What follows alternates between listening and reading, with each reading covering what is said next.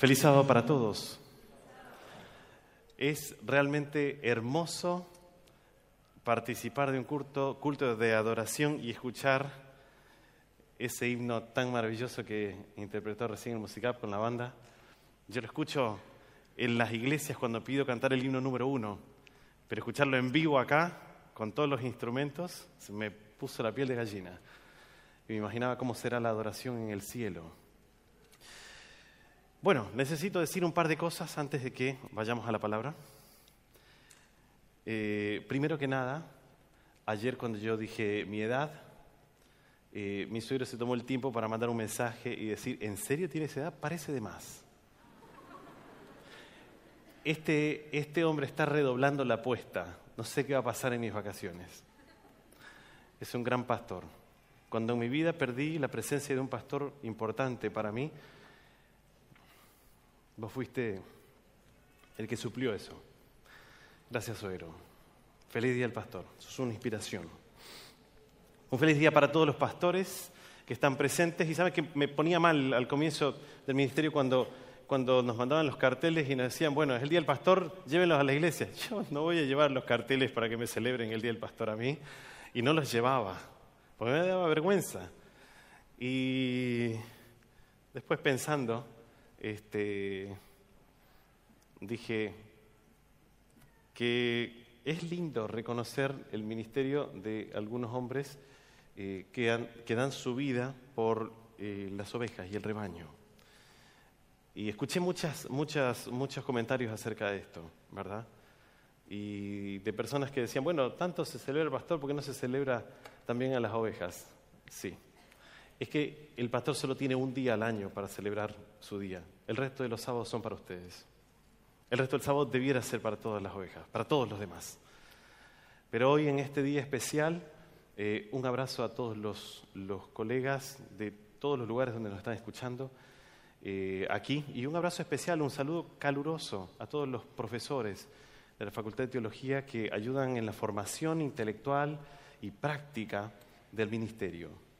Eh, y un abrazo a todos los pastores que están en formación.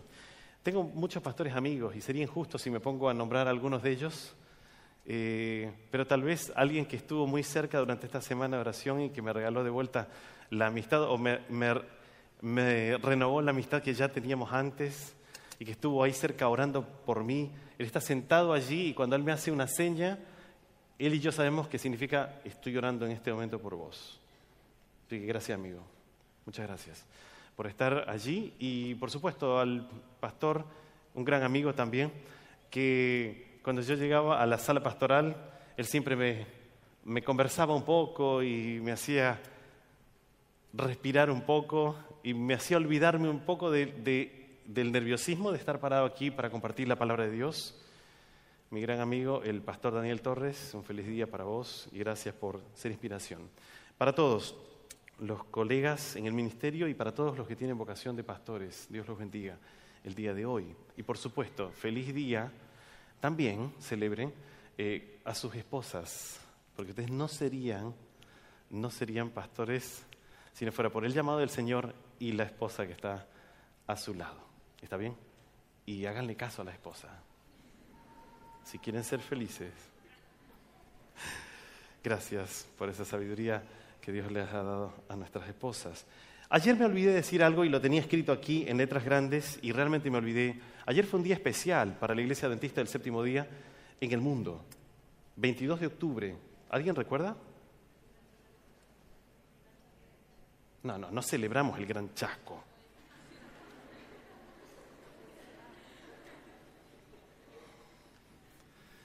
¿Celebramos qué cosa? Vamos.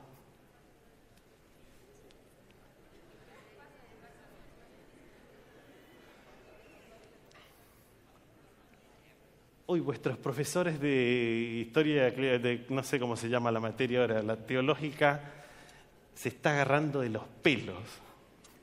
Examen este lunes, por favor, y que defina la carrera si hace falta. 22 de octubre de 1844. ¿Ok? Culminación 2300 días, 2300 tardes y mañanas, inicio del juicio investigador. Por supuesto que sí. El levantamiento de un grupo humano que predica la segunda venida de Cristo. Un poco antes ya empieza a predicarse esto, este mensaje. Y por supuesto, el mensaje de los tres ángeles que encontramos en Apocalipsis y que se debe seguir predicando, que se debe seguir predicando. La iglesia adventista del séptimo día tiene como misión predicar exactamente eso. Y déjame decirte una cosa así a, manera de introducción de, todo el tema.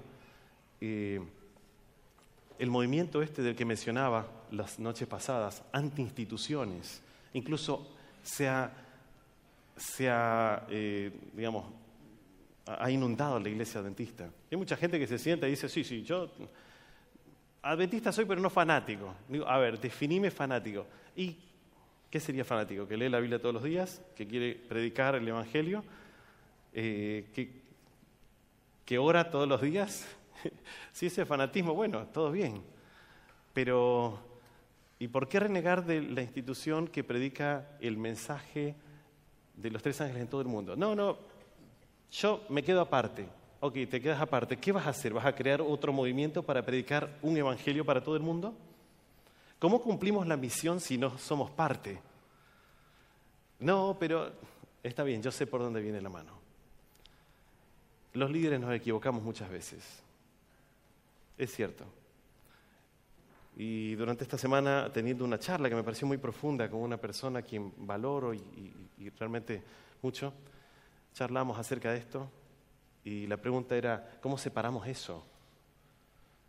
hay que separar a la institución o, al movimiento que Dios inspiró de los seres humanos. Hay que saber identificar eso. Los seres humanos siempre nos equivocamos. Siempre nos equivocamos. Por eso líderes, pastores, colegas, todos los ministros aquí de distintas áreas, seamos siempre transparentes, seamos puros, llevemos adelante el ministerio como el Señor lo hubiera hecho, siempre. Y para los demás, manténganse juntos.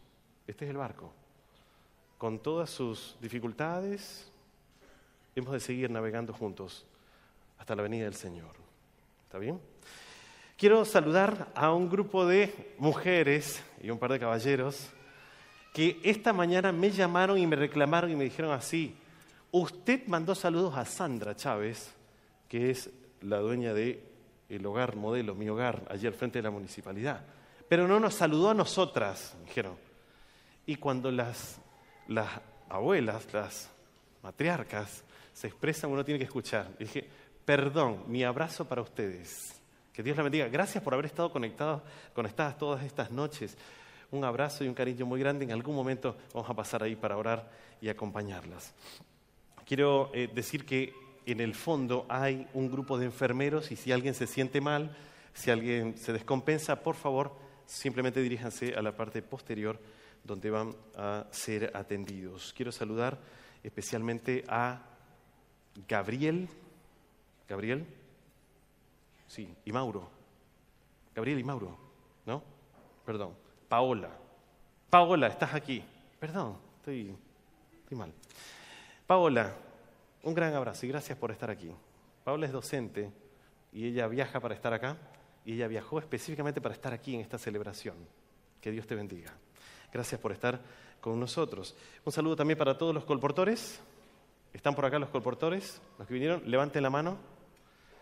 ¡Wow! Tremendo. Guerreros, ¿eh? Guerreros. Prepárense, prepárense porque la batalla, la batalla que van a, empezar es, es maravillosa, pero el Señor va con ustedes. Va delante de ustedes, junto a ustedes. Ok, quiero hablar acerca de los amigos esta mañana. Los amigos. Dicen que los amigos son hermanos que elegimos, ¿verdad? Y dicen que los amigos de la época universitaria son los amigos eh, con una conexión más fuerte, más firme. ¿Puede ser? Porque los de la secundaria nos acompañan en nuestras travesuras y en ciertas cosas, eh, pero los amigos de la, de la universidad es como que eh, ya hay más madurez, es más profundo todo, y entonces los elegimos son hermanos que nosotros podemos elegir. Yo tengo varios amigos de la universidad, varios muy cercanos, pero con uno con el que, con el que nos entendimos mal al inicio, es este, brasilero. Pero no porque sea brasilero nos entendimos mal al inicio. Bueno, sí, un poco, pero... no, no. No, nunca influyó eso. Pero colportamos juntos. Y recuerdo que esa campaña de colportaje fue un poco difícil por nuestros caracteres, eran muy parecidos. Entonces chocábamos mucho. Pero cuando terminó la campaña de colportaje, nos acercamos más y charlamos. Y, la amistad ha sido como la de David y Jonathan. Y él influyó muchísimo en mi ministerio pastoral. De hecho, la primera vez que yo acepté predicar un viernes a la noche en la iglesia estaba en cuarto año de teología y fue la primera y la última vez que prediqué porque la siguiente no iba a aceptar. Porque no sabía cómo enfrentar a mis compañeros de todos los universitarios y hablarles en el Salón de los Pioneros. Y me temblaba todo. Y cuando me preguntaron si yo estaba dispuesto de acá a tres semanas a predicar, yo dije, no, no estoy seguro. Y él trabajaba en capellanía y me sentó un día en Pioneros y me dijo, escúchame Peña, ¿cuándo vas a ser pastor? Cuando salga el distrito. No, va a ser muy tarde. Vas a morir en el distrito. ¿Cuándo vas a ser pastor? Peñita, me dice él. Y me habló fuerte al corazón y me dio una sacudida que yo necesitaba y ese viernes a la noche me paré y prediqué y, yo lo veía ahí sentado y me ha acompañado siempre. Es alumno de esta casa vitalicio más o menos. Porque hizo teología, hizo psicología y terminó medicina. Digo, hermano, deja carrera para los otros. Hay otra gente que quiere estudiar acá. Respetá. Felipe, gracias sos un pastor que con sus palabras siempre me, tocaron el corazón. Y yo lo elegí como hermano él. Y fue una de las primeras personas que me abrazó y me dijo, yo te quiero y sos, mi hermano. Y han pasado años sin vernos, pero seguimos encontrándonos y seguimos estando allí. Un cariño para vos. Y, qué lindo es poder elegir hermanos, ¿verdad? Y, ustedes vieron, lo conocen a Felipe, estuvo por acá.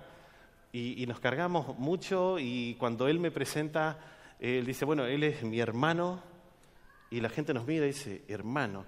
Sí, de padres distintos, de, padre y madre diferentes, pero somos hermanos. Igual, y, y qué bien hacen esas amistades. Qué bien hacen esas amistades. ¿Usted tiene amigos? ¿Tenemos amigos? Después están los hermanos de sangre. No siempre son nuestros amigos. Pero la bendición que me regaló la crianza que recibí fue lograr que mis hermanos sean además mis amigos. Hubo una serie ahí de, eventos y situaciones cuando era niño que nos hacía dividirnos de a ratos y volver. Éramos como los puercoespines en invierno. Tienen frío y se empiezan a juntar, a juntar, a juntar, a juntar, a juntar, a juntar, y cuando están muy cerca se pincha el uno al otro y se agarran a las trompadas. Y se pelean, se separan. Y hace frío y vuelven, vuelven, vuelven, y otra vez. Y así pasan toda la noche enojados, juntándose, y, yo elegí en un momento de mi vida que mis hermanos también iban a ser mis amigos.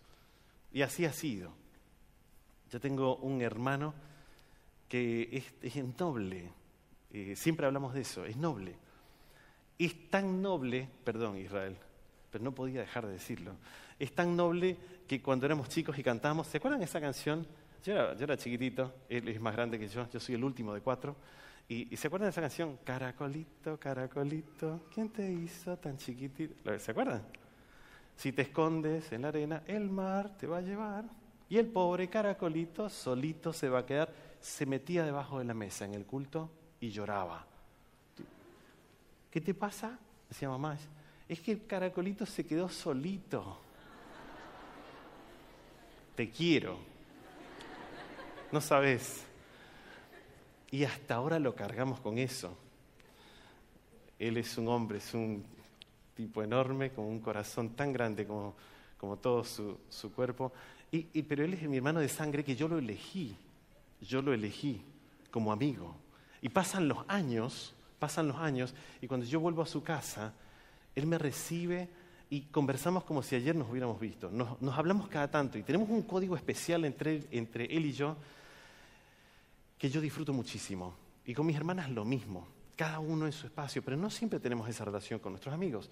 Hay una familia amiga en, Ecuador, eh, yo me crié con, con el hijo menor de ellos, teníamos muchas cosas en común. Y la amistad llegó a tal punto de caradurez que el José Peñafiel no se anunciaba en su adolescencia cuando viajaba hacia, ese, hacia esa institución donde trabajaba esta familia. Y llegaba el José con mochila, hola, ¿qué tal? Vine por tres días a quedarme acá con ustedes. Y ellos me abrazaban y decían, sí, buenísimo, vino el José. Y, tal, y, y, la mamá, pero muchacho, usted está flaco, coma. Y comida, y comida, y comida. En tres días, yo un kilo por día, más o menos, en promedio. Y a la noche y al mediodía, y cuánto amor por esos amigos. Eh, Hernán se llama. Es un gran hombre de Dios. Vive en las Galápagos. Eso hace que yo quiera ser más amigo de él pues yo quiero conocer las Galápagos algún día. Los amigos. Jesús tenía amigos. La amistad se va construyendo en un proceso de pasar tiempo y compartir experiencias y abrir el corazón. De eso se trata. Y Jesús tenía amigos.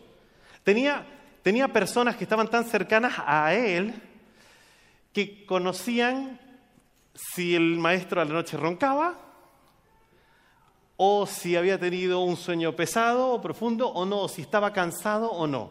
Amigos. Amigos que son como hermanos. ¿Verdad? Y Jesús lo expresó. Después están los amigos que hacemos en el internado, ¿verdad? Porque de los amigos que mencioné, con ninguno viví en el internado. Pero hay un amigo acá presente y, me parece que lo vi por allá, allá estás, con el que vivimos, con Juan Carlos. Y con Juan Carlos tenemos una amistad muy cercana por todo lo que vimos, las experiencias que vimos, y no la pasamos bien muchas veces y a veces la pasamos bien. Juan Carlos me ha visto llorar, llorar. Me ha visto enojado, pero no con él. Me ha visto llorar por un montón de temas que quedarán en el corazón de Juan Carlos hasta la tumba. Te lo pido, por favor. Gracias, amigo. Están los amigos del internado, los amigos de la universidad, los amigos del ministerio. Tenemos amigos, en, los amigos de, cuando digo ministerio, de tu profesión. Amigos. Jesús lo dijo. Juan capítulo 15, versículo 13 dijo, nadie tiene mayor amor que este, que uno ponga su vida por sus amigos. Y ya les estaba diciendo, yo voy a poner mi vida por ustedes, porque son mis amigos. ¿Y cuántos de los que estamos acá no arriesgaríamos la vida por nuestros amigos? ¿Verdad que sí? Un poco más adelante Jesús les dice a los discípulos, dos versículos más adelante, dice, ya no os llamaré siervos porque el siervo no sabe lo que hace su Señor, pero os he llamado amigos porque todas las cosas que oí de mi Padre os las he dado a conocer. Qué maravillosa relación que Jesús construye con los discípulos, al punto de llamarlos amigos. Es muy fuerte, es muy fuerte que el Salvador, es muy fuerte que Dios diga, soy amigo de ustedes. Porque vos dejás una reunión importante para atender a un amigo en necesidad. Porque vos pedís permiso en el trabajo para viajar dos mil kilómetros al casamiento, de un amigo. Porque cuando un amigo está pasando por necesidad y te dice, hermano, vos sabés que no estoy pasando bien y no se anima a pedirte plata, y vos le decís, bueno, pero necesitas plata, y no, la verdad que no, pero quería que ores. Cuando te dicen eso es porque sí quieren, necesitan plata, ofrecela igual. Y vos la ofreces y decís lo siguiente, devolvémela cuando puedas. Y ese cuando puedas a veces, ¿verdad? Se alarga así hasta las puertas de la eternidad, diría casi, que llega un punto en que vos decís, pero no importa, si él hubiese hecho lo mismo por mí. Y seguramente que sí. Amigos, Jesús tiene amigos. Jesús es amigo. Y Jesús tiene un sueño para sus amigos y ese sueño quiere compartirlo contigo. Y esta mañana, en este último tema, yo digo, ¿por qué? ¿Por qué digo esta expresión de Jesús tiene un sueño para sus amigos y puede cumplirlo en tu vida? Por la siguiente historia. Acompáñame. Acompáñame a ver esta triste historia que se va a tornar feliz. Juan capítulo 11. Juan capítulo 11, versículos 1 al 5. Juan capítulo 11, versículos 1 al 5. Es lindo cuando una persona importante como un maestro, un rabino de la época de Jesús, que respetaban tanto, que lo seguían tanto, que era tan popular, declara ser amigo tuyo. ¿Sí o no? Qué lindo eso de que, ah, eh, pero yo, eh, y he conocido muchas personas. Pastor, usted no sabe la amistad que nosotros teníamos con la mamá de Gabriel Omar Batistuta, era una maravilla. Wow, y vos por ser amigo de la amiga de la mamá de Batistuta, vos ya decís, che, ustedes no saben quién es mi amigo, el Bati. Ni te conoce. Todos queremos estar cerca, ¿verdad? Yo conocí a unas muchachas que eran, habían sido compañeras de un gran futbolista de los 90 y, que ellas me contaban y me decían, nosotros le decíamos a Fulanito, no, no vayas al fútbol, el fútbol no rinde, te, va a ir mal, a todos le van mal, es uno en un billón y el tipo, ¡pum!, se fue a Europa. Y yo les decía, che, uno en un millón. Y, y ustedes restablecieron la amistad porque me imagino que él se quedó con eso en la cabeza. No, no, la verdad que cuando nos volvimos a reunir, nosotros decíamos, vos sabés qué, Kili, no estés enojado con nosotros porque lo que pasa es que queríamos impulsarte, que vos no aflojes. Con tal de mantener la amistad. Con los famosos nos encanta eso, ¿verdad? Y está Jesús. Jesús tenía un refugio. Jesús tenía un refugio cercano a Jerusalén. Del otro lado del monte de los olivos, ahí nomás, atravesando el monte de los olivos hacia el otro lado, había una pequeña aldea llamada Betania. Estaba enfermo uno llamado Lázaro de Betania, la aldea de María y de Marta, su hermana. María, cuyo hermano Lázaro estaba enfermo, fue la que ungió al Señor con perfume y le secó los pies con sus cabellos. Enviaron pues las hermanas a decir a Jesús, eh, escucha las palabras, Señor, el que amas está enfermo. Señor, el que amas está enfermo. Jesús al oírlo dijo, esta enfermedad no es para muerte, sino para la gloria de Dios, para que el Hijo de Dios sea glorificado por ella. Versículo 5, y amaba Jesús a Marta y a su hermana y a Lázaro. La casa de Lázaro, María y Marta, o María, Marta y Lázaro, el orden que vos quieras, era un refugio para Jesús. Y digo el orden que vos quieras porque evidentemente el uso de las palabras acá, que revela el vínculo que Jesús tenía con ellos, era un amor igual por los tres, eran amigos. El maestro no necesitaba anunciarse. Él llegaba a Betania y por ahí Marta escuchaba y ya empezaba a darle a la cocina porque el maestro viene caminando y kilómetros y kilómetros. ¡Ay, qué incansable que es este maestro! ¿Cómo camina y pobrecito? Y hay que cocinar. Y María se emocionaba, ay sí, yo quiero, yo quiero escuchar qué cosas nuevas va a contar acerca del el reino del Padre. Y me, imagino a Lázaro, que de paso de Lázaro no se revela cuál era la amistad con Jesús. ¿Notaron eso? Pero me imagino a un Lázaro preparando un sillón al costado del fogón y diciendo, cuando venga me van a dejar tranquilo un rato con él, por si necesita hablar de algo por si necesita hablar de una preocupación. Yo quiero escucharlo. Y se sentaba con Jesús. Me imagino así la escena. Amigos de Jesús. Lázaro enferma. Y de estos textos que vamos a leer quiero extraer cuatro ideas en relación a esta amistad y al final hacerte una invitación. La primera, la primera idea es que Jesús siempre sabe. Jesús siempre sabe. Él estaba enfermo, le mandan a decir eso, es uno de sus mejores amigos el que está enfermo, y Jesús sabe y hace la declaración, no es para muerte, pero Lázaro finalmente termina muriendo, y entonces, sí, pero no es para muerte eterna, es para que la gloria de Dios sea revelada sobre el Hijo, para que el Padre sea glorificado en el Hijo. Jesús siempre sabe. Él sabe de tus enfermedades. Él sabe de tus luchas. Él sabe todo lo que hay en nuestro corazón. Él sabe nuestros más profundos e íntimos secretos. ¿Eso que te da vergüenza hablar y contar? Él sabe tus sentimientos hacia esa chica. Él conoce tus emociones hacia ese chico. Él conoce cuáles son nuestros más íntimos anhelos, los proyectos de vida. Él sabe cuáles son tus mayores frustraciones. Siempre lo sabe. Jesús siempre sabe.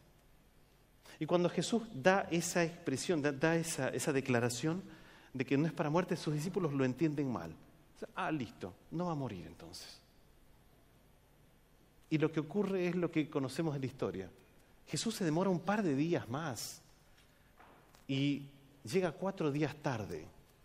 Y de acuerdo a, a las costumbres hebreas, judías, después del tercer día ningún muerto podía ser levantado porque ya está. Era lo que se creía. Si Dios va a obrar un milagro, lo hará en los primeros tres días. Después de eso, ya no. Después de eso, no hay, ya se acabó, se apagó la luz, no hay más esperanza. Era, era la costumbre lo que se pensaba. Y Jesús tarda tres días más uno, cuatro. Y, y del otro lado hay una Marta y una María totalmente desgarradas por dentro, llorando, no sabiendo cómo van a enfrentar el futuro. Jesús siempre sabe lo que ocurre en el corazón de las personas. Jesús siempre sabe. Nunca dudes de eso. Jesús siempre sabe y a nosotros nos hace bien contárselo todo el tiempo. Pastor, ¿por qué tengo que orar tanto si Jesús siempre sabe? Es que no es por Él necesariamente, es por nosotros. Nosotros necesitamos hablarlo, aunque Él lo sepa. Él desea escucharnos y a nosotros nos eleva. Capítulo 17, el versículo 23. Llegó pues Jesús y halló que hacía ya cuatro días que Lázaro estaba en el sepulcro. Betania estaba cerca de Jerusalén como 15 estadios y muchos de los judíos habían venido a Marta y a María para consolarlas por su hermano. Entonces Marta, cuando oyó que Jesús llegaba, salió a encontrarlo, pero María se quedó en casa. Marta dijo, Señor, si hubieses estado aquí, mi hermano no habría muerto. Pero también sé ahora que todo lo que pidas a Dios, Dios te lo dará. Y Jesús le dijo, ¿qué le dijo? Tu hermano resucitará. Tu hermano resucitará. Segunda idea esta mañana. Jesús siempre quiere. Jesús siempre quiere. Tu hermano resucitará. Sí, sí, sí, yo sé que resucitará. Aquel día, Marta, tu hermano resucitará. Yo quiero, yo sé que murió, yo sé que tiene cuatro días enterrado, yo sé que no hay esperanza, humanamente es imposible, no hay forma de revertir las consecuencias de una muerte de cuatro días. Él lo sabe y además quiere estar siempre en ese momento. Jesús quiere solucionar cosas. Jesús quiere acompañar. Jesús quiere escuchar. Jesús quiere saber. Jesús quiere abrazar. Jesús quiere tocar. Jesús quiere consolar. Jesús quiere animar. Jesús quiere reír contigo. Jesús quiere saltar de alegría cuando te gradúes, cuando tengas tu primer trabajo, cuando cobres tu sueldo y te sientas tan alegre y, y después llores cuando vas al cajero y veas que, cuánto es lo que quedó. Todo eso junto. Jesús quiere compartir contigo todo, absolutamente todo. Jesús sabe lo que vives, Jesús quiere siempre estar a tu lado, Jesús quiere siempre ayudarte, Jesús quiere siempre acompañarte. Lo hizo con los discípulos, lo hizo con el pueblo antiguo de Israel, siempre con ellos. Jesús quiere. A veces las dudas nos asaltan y hay personas que colocan a Cristo en un nivel desequilibrado de humanidad. No, yo no le quiero pedir a Jesús esto. Lo hablábamos en una cultura o en un culto. Yo no le quiero pedir a Jesús esto porque, pobrecito el Señor, ya tiene tantos asuntos en el universo. Mira si lo voy a molestar con este detalle. Escúchame, Jesús quiere. Jesús todo lo puede. Jesús quiere estar contigo. Jesús quiere acompañarte en tus horas difíciles, pero especialmente quiere acompañarte en tus momentos felices, porque Él sabe que los momentos felices son los que debemos usar para preparar nuestra fe para los momentos difíciles que van a venir. Y van a venir esos momentos difíciles.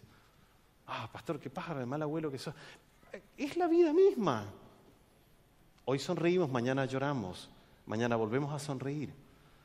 En cada momento Él quiere estar contigo, pero la fortaleza se puede lograr también cuando no hay tormentas. Y por supuesto, en las tormentas es cuando vemos de otra forma al Señor. Jesús quiere, Jesús sabe. Versículo 35 al 37. Jesús lloró. Entonces dijeron los judíos, mira cuánto lo amaba. Y algunos de ellos dijeron, ¿no podía este que abrió los ojos de los ciegos haber hecho que también Lázaro no muriera? Jesús lloró. Jesús lloró, bien podría ser el cuadro, la expresión, la expresión que muestra que Él también era humano, 100% divino, 100% humano. Esa mezcla misteriosa, maravillosa. Jesús lloró. La expresión del Salvador del mundo conmovido. ¿Pero sabía que lo iba a resucitar? Seguro que sí. ¿Y por qué llora? Porque Jesús siempre comparte. Jesús siempre comparte. Lo que dije, comparte las alegrías, comparte el dolor. ¿Por qué solamente lo buscamos en los momentos tristes y no para celebrar con Él también? Ah, estamos orando por el examen. Ah, vamos. Señor, dame sabiduría. Le voy a entrar a proverbios para que mi inteligencia crezca, como dice el sabio Salomón, que de paso funciona. Es en serio. En la previa de los exámenes y en los exámenes hagan el culto leyendo proverbios. De nada, en serio, después me cuentan. ¿Ves? En serio. Ay, estoy orando y todo lo demás. Y sacamos un 10. Vamos todavía, un 10. Bueno, a ver, pastor, no te emociones. Bueno, un 9. Vamos todavía, ese 8 tan ah, arañado ¡Ay, qué alegría! El, profe Kerps, bueno, nosotros diríamos un 6 con el profe Kerps, ¡vamos todavía! ¡Qué bendición! Y veíamos el 9 que había sacado un colega y nos acercamos y decíamos, ¡ay, cómo hiciste, hermano, esto! Colgalo, es oro en polvo. O con los otros profesores lo mismo. Y para celebrar, eh, listo, vamos a ver una peli, nos olvidamos del Señor, ¿qué importa? El maestro, ya fue. Quiere estar también en ese momento. Jesús siempre comparte. Jesús quiere compartir contigo todo momento. No, no los momentos espirituales del culto en la iglesia. Nosotros tenemos la tendencia ya desde adentro a cultural, miles de años, todo lo que quieras, a separar los momentos y vivir un espacio secular y el espiritual, y que no se mezcle, no, no, no, no, todo bien. Pero en este momento estoy con el Señor y estamos de 10, genial. Pero después, bueno, sí hago cosas que nada que ver, como decimos, ¿no? Cosas que, me apartan del Señor, eh, sí, tal vez Tal vez esto no, no, le gustaría a Jesús, si estuviera acá en la tierra no me lo imagino, haciendo esto, o, mirando esto, escuchando esto, o hablando de esta manera. Eh, tal vez, tal vez no. Pero, ya voy a ir a la iglesia de vuelta. Esa doble vida, esa doble vida que tanto daño nos hace. Jesús quiere compartir todo. Tal vez necesitamos evaluar nuestra, nuestra experiencia espiritual para definir que los momentos sin Dios no deberían existir. Jesús comparte, quiere compartir todo. María llora, Marta llora, los judíos lloran, Lázaro está enterrado en una cueva, es rico, evidentemente, es muy pudiente, es inteligente, es amigo del Salvador. Y Jesús no, no logra refrenar las lágrimas ni el dolor que ve y que siente por su amigo y por todo lo que vendrá y llora. Y llora, solloza, en silencio baja la cabeza, no puede controlarlo. Un Salvador llorando. Un Salvador dueño del universo que llora, que puede todo, que vence la muerte y llora. Qué paradoja espectacular. Qué misterio tan grande. Qué misterio para investigar la eternidad. ¿Llora el Señor? el dueño de la vida, el que conquista la muerte, el que destruye y que destruirá la muerte para siempre, llora por la muerte. Versículos 41 al 44. Entonces, después de haber hablado, discute con Marta. Yo, ¿no te dije que si creías en mí ibas a ver las cosas del Señor? Bueno, quiten la piedra. Quitaron la piedra, versículo 41 de donde había sido puesto el muerto. Y Jesús alzando los ojos a lo alto dijo, Padre, gracias te doy por haberme oído. Yo sé que siempre me oyes, pero lo dije por causa de la multitud que está alrededor, para que crean que tú me has enviado. Y habiendo dicho esto, clamó a gran voz, Lázaro, ven fuera. Un silencio. La gente mira, expectante. El olor empieza a irse. Y el que había muerto salió, atadas las manos y los pies con vendas y el rostro envuelto en un sudario. Y Jesús les dijo, desatarlo y dejarlo ir. Jesús siempre sabe. Jesús siempre quiere. Jesús siempre comparte. Jesús siempre puede. ¿Hay algo más imposible que decirle a una persona de cuatro días, de un día, de dos horas, de quince horas, de cincuenta días? ¿Hay algo más imposible que decirle a una persona que lleva en descanso de la muerte tanto tiempo? ¿Hay algo más imposible que decirle levántate y que esa persona y que todas las células eh, revivan, se conecten, que, el, que el impulso de la vida genere que los músculos y todo eso que los médicos saben decir mejor que yo, todo eso se junte y la conciencia y todo eso y la persona vuelva a abrir los ojos y tenga vida? ¿Hay algo más imposible que eso? Ante la frase, todo es posible o todo tiene solución excepto... ¿Escucharon esa frase? Para todo hay solución en la vida, excepto para mentira. ¿Hay algo más imposible que hablarle a un muerto y que esa persona reviva? No, no hay nada más imposible que eso.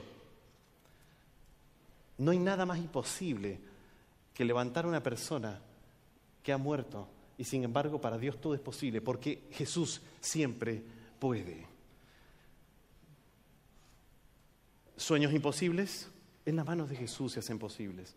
Un hijo que no vuelve a casa, en las manos de Jesús todo puede ser posible. una materia que no se puede aprobar y que la tengo allí como una carga y un peso, en las manos de Jesús, del Señor, que todo lo puede, todo es posible.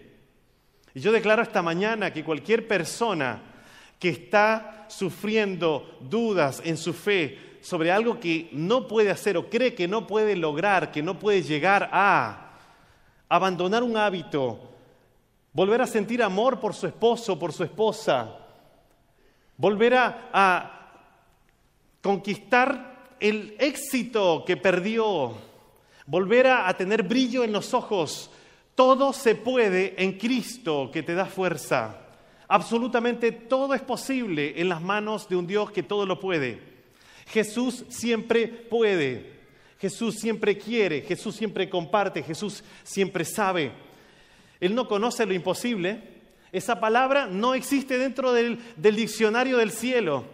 La frase no puedo nunca ha sido pronunciada por el Dios que creó el universo infinito. No hay límites para un Dios que todo lo puede y que gobierna el universo con el poder de su palabra. ¿Quién más puede que Él? Al decir algo y que las cosas existan, no existe esa persona, no existe ese ser, solo uno que todo lo puede. Jesús siempre puede. El pueblo necesita cruzar el Mar Rojo, Él puede. Necesita alimento, Él puede. Necesita agua, Él puede. Necesita una tierra donde vivir, Él puede. Necesita lluvia, Él puede. Necesita salvación, Él puede. Necesita fuerza, Él puede. Necesita paz, Él puede. Necesita amor, Él puede. Necesita esperanza, Él puede. Y como Él puede, esta mañana pudo conquistar un corazón maravilloso. Sofía.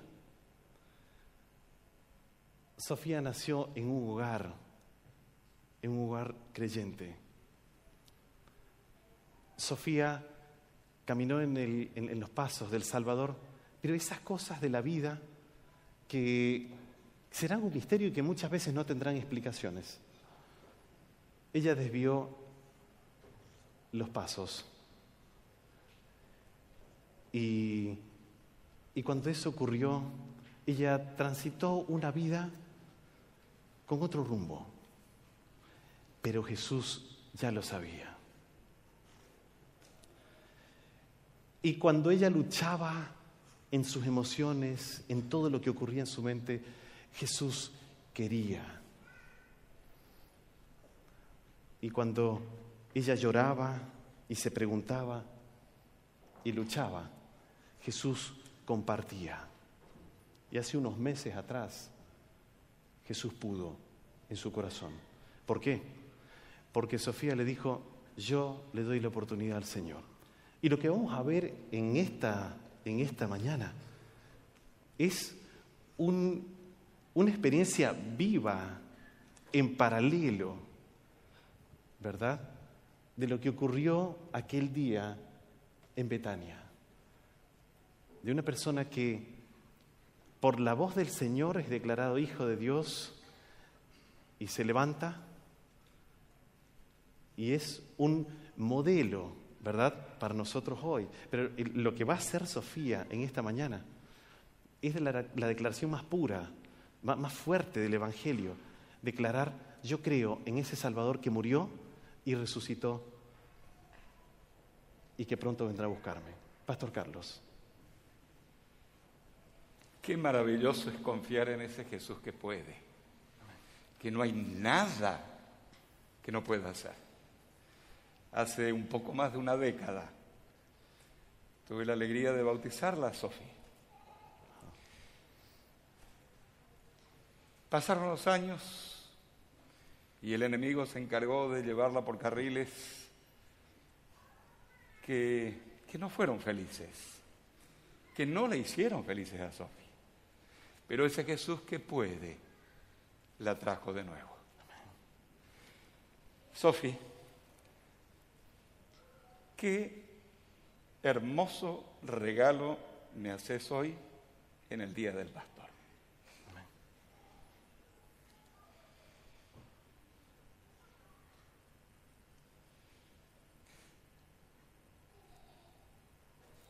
Muchos pueden regalar alguna cosa material, que puede tener mucho valor económico, pero el regalo que me estás haciendo es el más lindo. No hay un privilegio mayor para un pastor que ver a una ovejita que regresa al redil. Los años pasaron. Han quedado algunas marcas, algunas huellas, difíciles o hasta imposibles de quitarlas.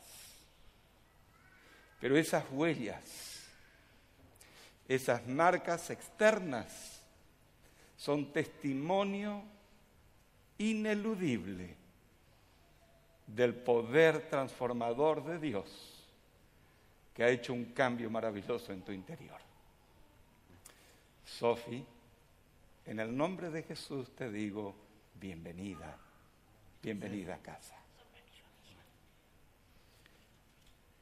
Alabado sea el Señor, porque Dios puede porque Jesús es tu amigo, como decía el pastor José. Y Sofi, en este momento, por indicación divina y por tu decisión personal, ayer cuando dialogábamos, te decía que veía en tus ojos esa alegría de entregar tu corazón a Jesús. Probablemente haya jóvenes aquí que creen que no pueden regresar porque se fueron demasiado lejos. No hay nada imposible para el Señor. Puede regresar, sin duda, en cualquier momento, porque Jesús puede transformar. Ayer me contabas de tus planes en los brazos de Jesús. Así que siguiendo el mandato divino y cumpliendo tu deseo, de entregar tu corazón a Jesús, como ministro del Evangelio, tengo el privilegio para perdón de tus pecados y para que seas llena del Espíritu Santo, de bautizarte en el nombre del Padre, del Hijo y del Espíritu Santo. Amén.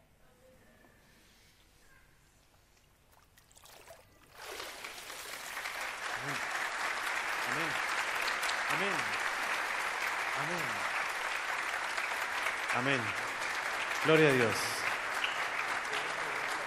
Ahí está Raúl, está Mari, está Johnny, Boris, Facu y Aileen, quien la trajo de alguna manera nuevamente a, a Sofía hasta, hasta Jesús.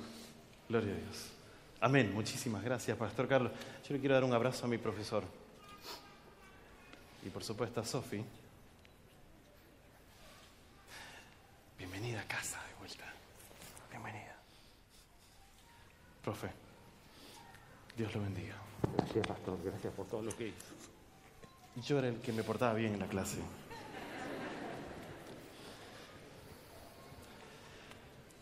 Jesús puede. ¿Hay alguna duda? Jesús puede traer a una persona de vuelta a sus brazos cuando le damos la oportunidad. Yo no podía terminar esta semana de oración sin hablar de, de una persona que es muy importante, que fue muy importante en mi vida. En el año 2005, cuando tenía que hacer mi campaña de evangelismo público, eh, solicité ir a Colombia y estuve en Colombia durante cuatro meses haciendo esta campaña. Y las, las experiencias que viví en este hermoso país me transformaron para siempre. Yo volví distinto. Yo volví distinto. Yo volví y, cuando hablaba con mis compañeros me decían, José, sos distinto, sos distinto. Yo sentía que era pastor. Yo sentía que el llamado había sido confirmado. Viví muchas experiencias sobrenaturales y de la protección de Dios en un momento clave de mi vida. Pero sin duda los momentos más lindos fueron compartir con una familia amiga. Y viví durante dos meses en la casa de, de Alexander, de Cristina y de Julie. Entre esas conversaciones hasta largas horas de la noche con los dos, los adopté como hermanos menores míos y los amé profundamente. Y un día le dije, vos tenés que ir a estudiar teología. Pero no, pero eso es, es un sueño imposible para mí, me decía. Si Dios te llama, vos tenés que ir a estudiar teología. ¿Y, y a, dónde, a dónde me recomendás que vaya si Dios me llama? Y yo, obviamente que a la UAP. ¿A dónde más? Pero es que en, en, Colombia hay universidad, sí, yo sé. Y si podés ir a la universidad acá en, en Colombia, espectacular. Pero si no, te esperamos en la UAP. Y hablé con dos muchachos más. Dos años más tarde, ellos llegaron aquí a la universidad. Albert Herrera, Alexander Parra, Alex Parra y Alexander Barreto. Yo viví en la casa de Alexander Barreto. Un par de años después vino la hermana y después se trajeron a su madre. Y vivieron aquí y cuando yo era pastor en mi segundo distrito, conversaba con él y le preguntaba, ¿cómo, cómo estás? Y una vez volví, recuerdo acá, y conversando en el hall del pabellón de música, no estaba ni Denny Luz ni el profe Riffel, ¿verdad? Acá. Mejor. Era de noche y jugamos un fulbito entre él y yo en el hall del pabellón de música. Vieron que hay un espacio ahí. Recordando. Sí, yo ya era pastor. Pastores somos medio locos a veces.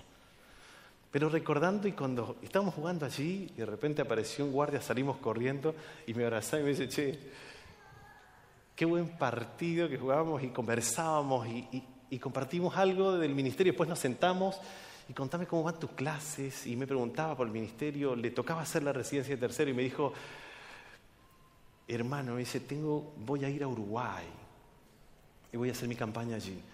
Y por mensaje de texto nos escribíamos cada tanto. Fue un domingo a la noche que nos escribimos el último mensaje y me dijo, está empezando la campaña, estudiando estudios bíblicos, nos está costando, pero acá vamos, acá vamos. Y recuerdo haberle dicho, no aflojes, brother, no aflojes. El Señor tiene almas allí para su reino. Y un miércoles a la mañana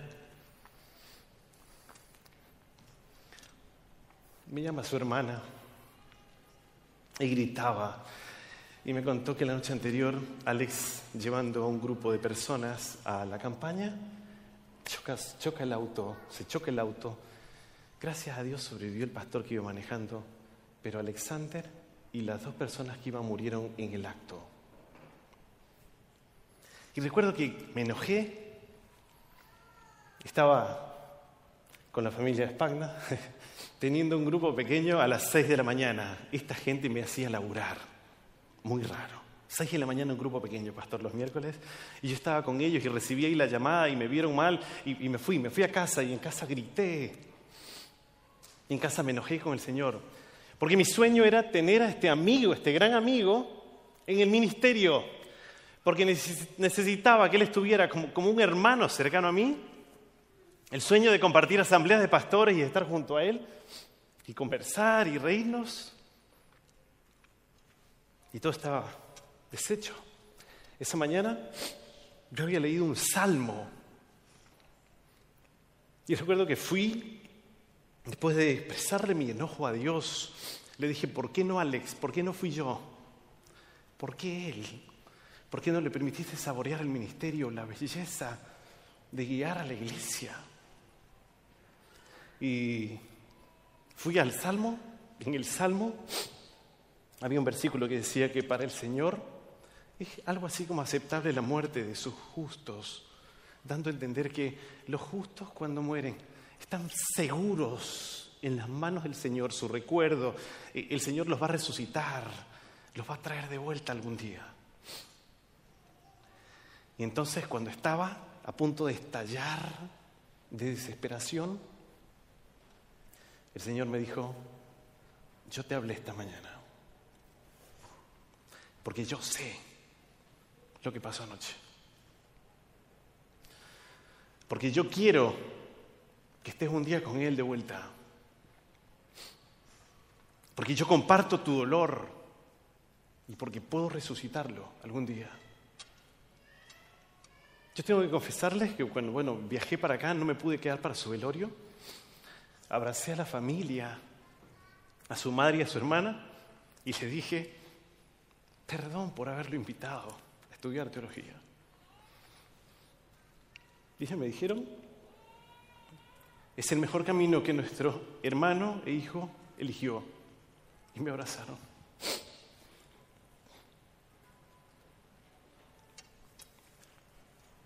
Quise irme porque el dolor era muy fuerte. Volví al distrito.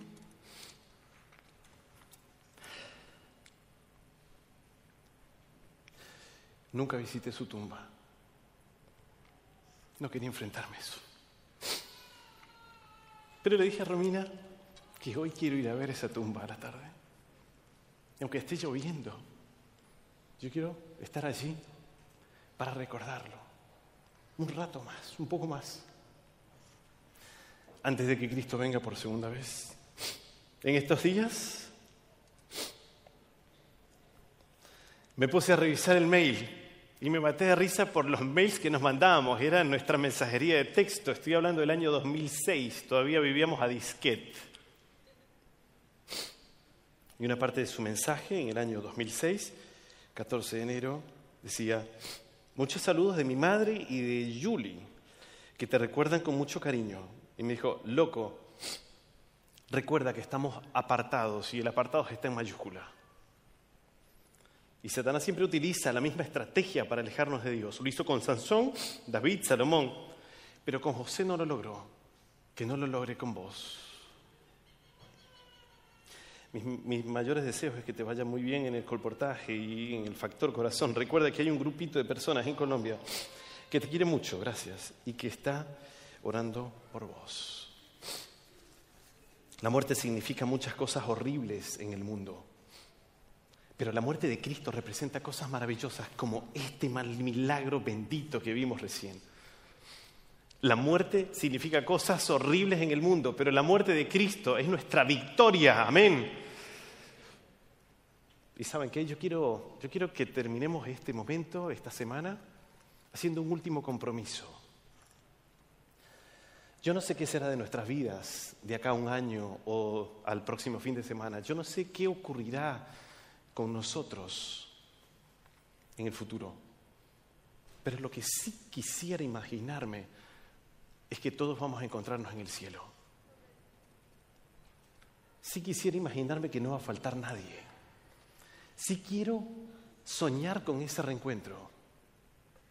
Porque me encantaría, me encantaría algún día ver a mi amigo acercarse a su madre y recordar esa, escuchar esa risa ruidosa que tenía y que me mire y me llame con el sobrenombre que solo él me decía y abrazarlo y presentarle a todos mis amigos y decirle, ¿cuánto tiempo anhelé este encuentro? Y después quisiera mirar a Cristo y decirle gracias por haber estado allí, gracias porque vos sabés, gracias porque quisiste, gracias porque compartiste y gracias porque pudiste.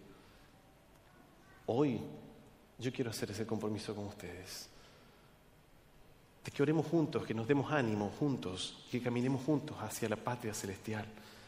Su velorio aquí, el velorio de Alex, fue, llevado adelante por la universidad. Sé que hubo mucho, mucho dolor, pero hubo mucha esperanza también. Y según escuché, fue despedido con honores, con honores de un pastor. No falta mucho. El mundo grita que Cristo venga. ¿Estás listo? No falta mucho. El mundo dice a todo volumen, el Señor viene pronto. ¿Quieres ir? Si ese es tu deseo, te invito a que te coloques en pie y a los amigos que tienes al lado, abrazalos en este momento. Abrazalos como diciéndole, vamos juntos, porque vamos juntos. Y a la familia que tienes al lado, abrazala y dile, no, no se te ocurra alejarte, porque cuando te alejes voy a ir a buscarte. Que no falte nadie ese día. Que el Señor nos encuentre de esta manera, unidos en amor, unidos como una gran familia, felices de recibirlo. Amado Padre que estás en el cielo, muchas gracias Gracias Señor por tu amor. Gracias porque esta semana fue una bendición para mí, porque te entendí de otra forma también. Y gracias porque hemos sido guiados en la lectura de tu palabra. Gracias por las respuestas de los jóvenes. Gracias por las decisiones que han sido tomadas. Gracias por las victorias. Gracias por quedarte en esta hermosa casa de estudios. Bendice, Padre, este lugar. Sigue, Señor, guiando con tu sabiduría a la administración de este lugar. A cada docente, a cada miembro del personal, a cada alumno, a cada padre de familia que confía, a cada obrero, a cada persona que ya se retiró pero que sigue aquí inspirando a cada persona que viene de visita, Señor, bendícelo, bendícela, para que vean en este campus que tú vives aquí, en la vida de estas personas. Quisiéramos prepararnos para ir al cielo y eh, aunque hay todavía episodios de dolor que tenemos que pasar y atravesar, rogamos, Padre, rogamos de todo corazón que no nos dejes nunca, que compartas con nosotros ese ese dolor y que nos deje esperanza para seguir adelante y fuerzas. Ven pronto a buscarnos y prepáranos para ese evento, para ese hermoso evento eterno. Te lo pedimos por Jesús. Amén.